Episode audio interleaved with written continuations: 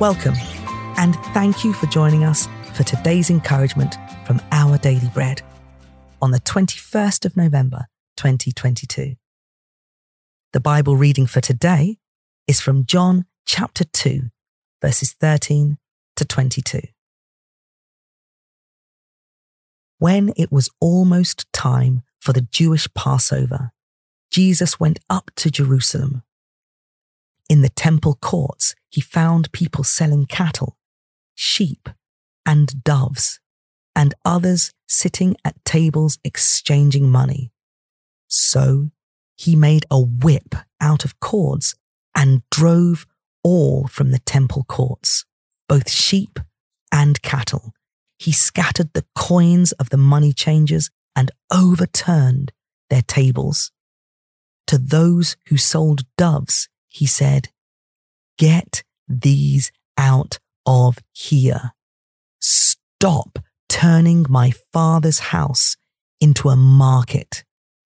His disciples remembered that it is written, Zeal for your house will consume me. The Jews then responded to him, What sign can you show us to prove your authority to do all this? Jesus answered them, Destroy this temple, and I will raise it again in three days. They replied, It has taken 46 years to build this temple, and you are going to raise it in three days?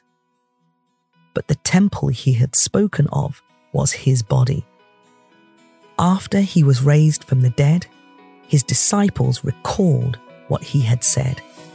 Then they believed the scripture and the words that Jesus had spoken.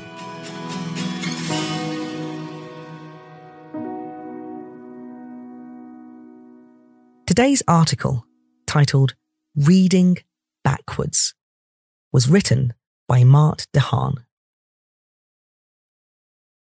Reading the last chapter of a mystery novel first may sound like a bad idea to those who love the suspense of a good story, but some people enjoy reading a book more if they know how it ends. In Reading Backwards, author Richard Hays shows how important the practice is for our understanding of the Bible. By illustrating how the unfolding words and events of Scripture anticipate, echo, and throw light on one another, Professor Hays gives us reason to read our Bibles forwards and backwards. Hays reminds readers that it was only after Jesus' resurrection that his disciples understood his claim to rebuild a destroyed temple in three days. The Apostle John tells us the temple he had spoken of was his body. Only then could they understand a meaning of their Passover celebration, which had never before been understood. Only in retrospect could they reflect on how Jesus gave fullness of meaning to an ancient king's deep feelings for the house of God.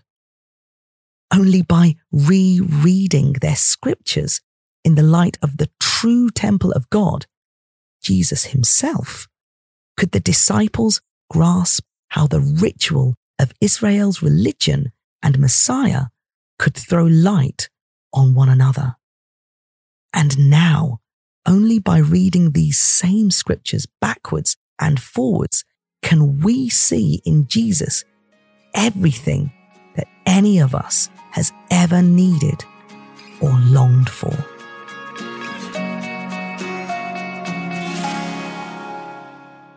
Let's pray. Father in heaven, thank you for letting me live long enough to see your ability to show up and reveal the wonder of your presence in ways I could not have foreseen. Amen.